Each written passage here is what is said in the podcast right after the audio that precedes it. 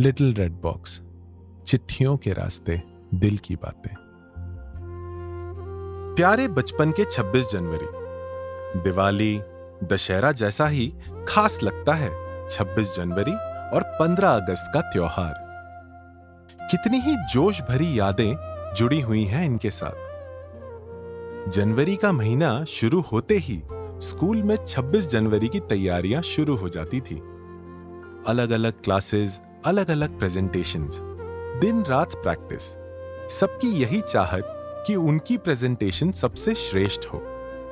Parade PT group song देशभक्ति गीतों पर डांस भाषण, एक से बढ़कर एक कार्यक्रम तैयार किए जाते थे। देखते देखते 26 जनवरी का दिन आ पहुँचता था।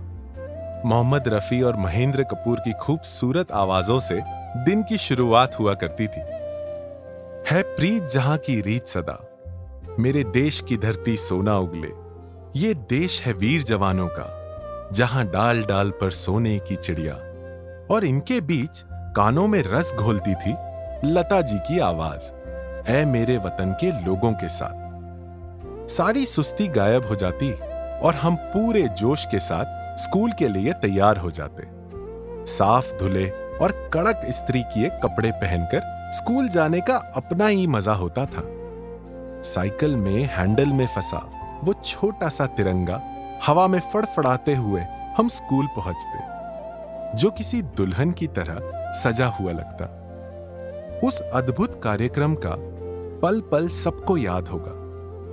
वो एक लाइन में खड़ा होना, मुख्य अतिथि का इंतज़ार करना, बिगुल की आवाज़ कड़क परेड करते एनसीसी कैडेट्स के साथ उनका आना।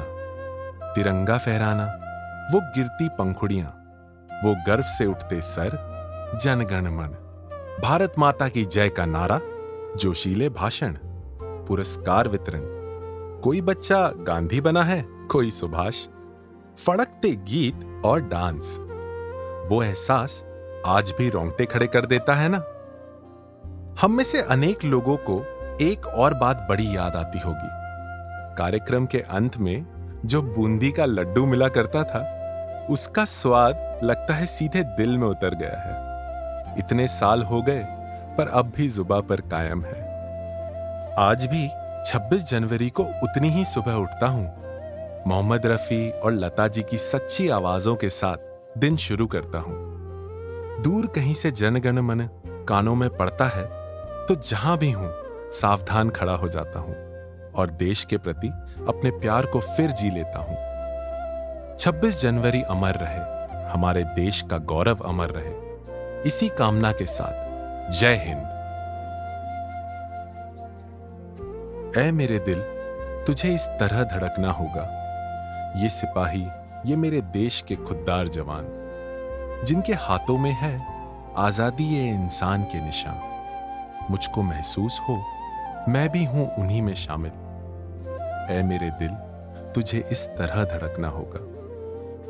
अगर आपको हमारा ये प्रयास पसंद आया हो तो कमेंट ज़रूर करें, या फिर contact at little red box dot in पर आप मेल भी कर सकते हैं। तो अगले हफ़्ते मिलेंगे फिर एक नई चिट्ठी के साथ। तब तक के लिए लिटिल रेड बॉक्स के प्रस्तुतकर्ता आरिश, अतुला और मैं पाशा, लेते हैं आपसे अलविदा।